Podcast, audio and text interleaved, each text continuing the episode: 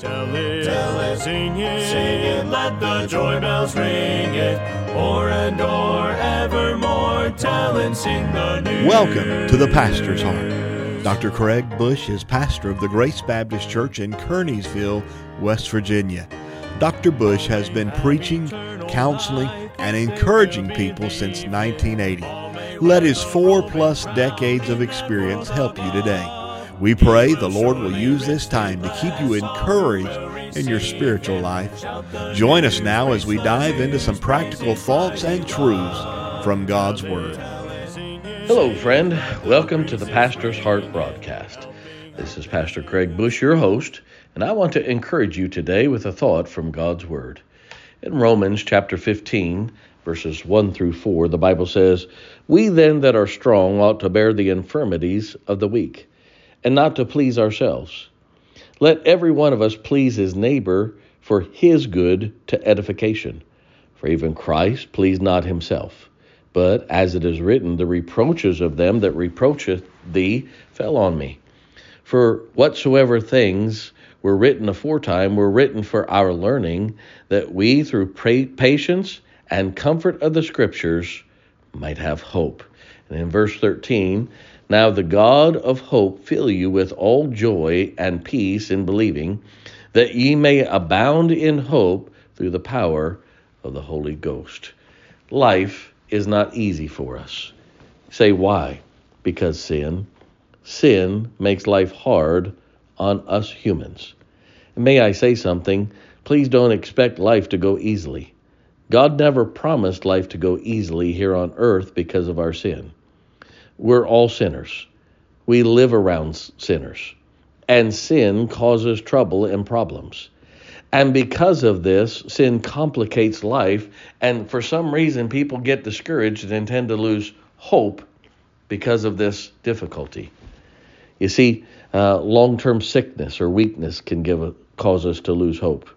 Uh, the constant barrage of problems and one problem after another can cause us to lose hope. Reading the news causes everybody to want to lose hope from time to time. Uh, the struggles that we face and finances and other things can cause us to lose hope. But I want you to notice something. God says, We then that are strong ought to bear the infirmities of the weak and not to please ourselves.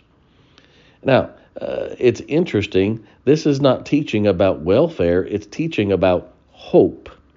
You see, God tells us that by helping others and giving others hope, we find hope for ourselves. Too many of us live to please ourselves. It's all about me, all about what I get. And God does not uh, give us the things that we want for ourselves. He's more apt to give us things to help us with others. Let me give you this wonderful thought about hope and that how do we find hope? First of all, hope is not gotten by seeking it. Hope is a byproduct of giving hope. In 1 Corinthians 13, it says, Now abideth faith, hope, charity. These three, but the greatest of these is charity.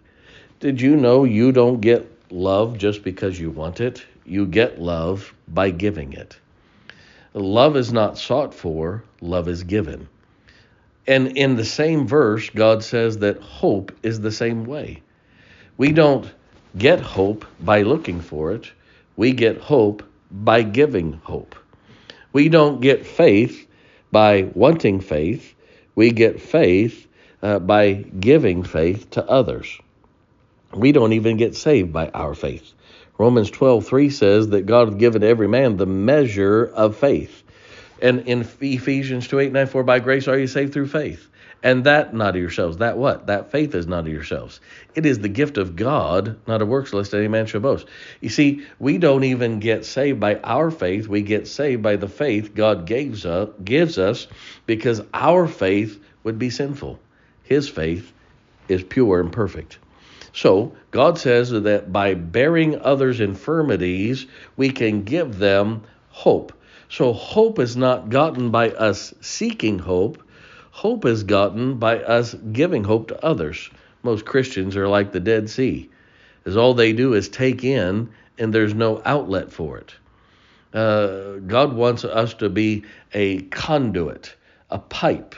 He wants the water to flow through us, not just come to us. Maybe we should quit seeking to get hope. Maybe we ought to start seeking to give hope. Secondly, the Bible is the source of our hope.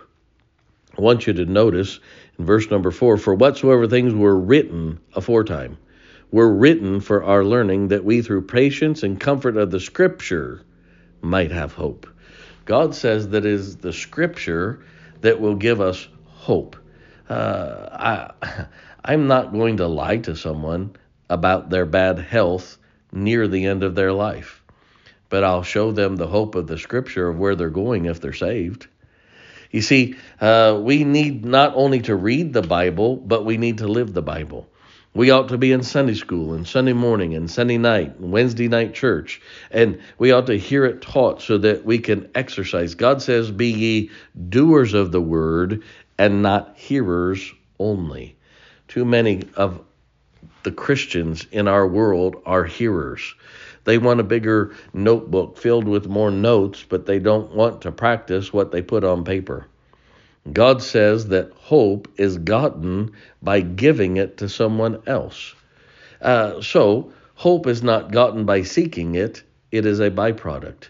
We get hope by using the Word of God, not to get it for ourselves, but to give it to someone else. And lastly, as we help others learn and obey the Bible, then the Holy Spirit can work in our life to fulfill hope.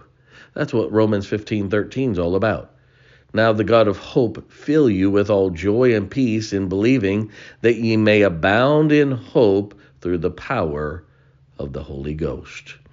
You see, uh, God uses how we go through past problems to give others hope. And in the using of that, God then refills our tank. I bought a new pickup truck about a year ago. They gave me a full tank of gas. That increased the price of my truck because of gas prices, but uh, they gave me a new tank of gas when I purchased it. You know, when that tank of gas ran out, I didn't take it back to the dealership and trade it in on a new truck. I went to the gas station to refill the tank.